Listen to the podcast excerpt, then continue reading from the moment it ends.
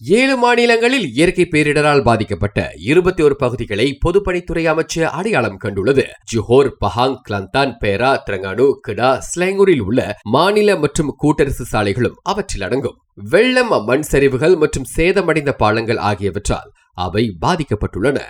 ஜோஹரில் வெள்ளத்தால் பாதிக்கப்பட்டவர்களின் எண்ணிக்கை ஒரே இரவில் ஐயாயிரத்து ஐநூறாக அதிகரித்துள்ளது. குளுவாங் கோதாத்திங்கி சிகமாட் ஜேபி குலாய் பொத்தியான் ஆகிய மாவட்டங்களில் நாற்பத்தி எட்டு நிவாரண மையங்கள் திறக்கப்பட்டுள்ளன. பஹாங்கில் மாரான் ரும்பின் புக்கான் ஆகிய பகுதிகளில் கிட்டத்தட்ட எண்ணூற்றி தொண்ணூறு பேர் வெள்ளத்தால் பாதிக்கப்பட்டுள்ளதாக சமூக நலத்துறையின் செய்தித்தளம் கூறுகிறது.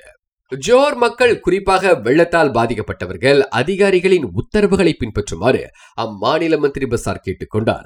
ஜோஹரில் ஒரு சில மாவட்டங்களில் வெள்ளத்தால் பாதிக்கப்பட்டவர்களின் எண்ணிக்கை அதிகரித்துள்ளதை அடுத்து டத்தோ ஆன் ஹாஃபிஸ் காசி அவ்வாறு கூறியுள்ளார். இவ்வேளையில் ஜோஹரில் எஸ்பிஎம் தேர்வெழுதும் மாணவர்கள் யாரும் வெள்ளத்தில் சிக்கியிருப்பதாக இதுவரை எந்த புகாரும் இல்லை என அம்மாநில கல்வித்துறை கூறியுள்ளது. இன்று எஸ்பிஎம் வாய்மொழி சோதனை தொடங்கப்பட்டிருப்பதை அடுத்து அத்துறை அதனை கூறியது.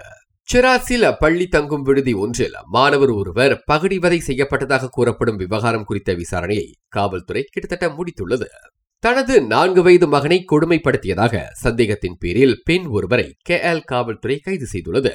புலா பங்கோரில் உணவுகள் அதிக விலையில் விற்கப்படுவதாக கூறப்பட்ட கடல் உணவகம் ஒன்றில் பேரா கேபிடியன் பரிசோதனை மேற்கொண்டுள்ளது.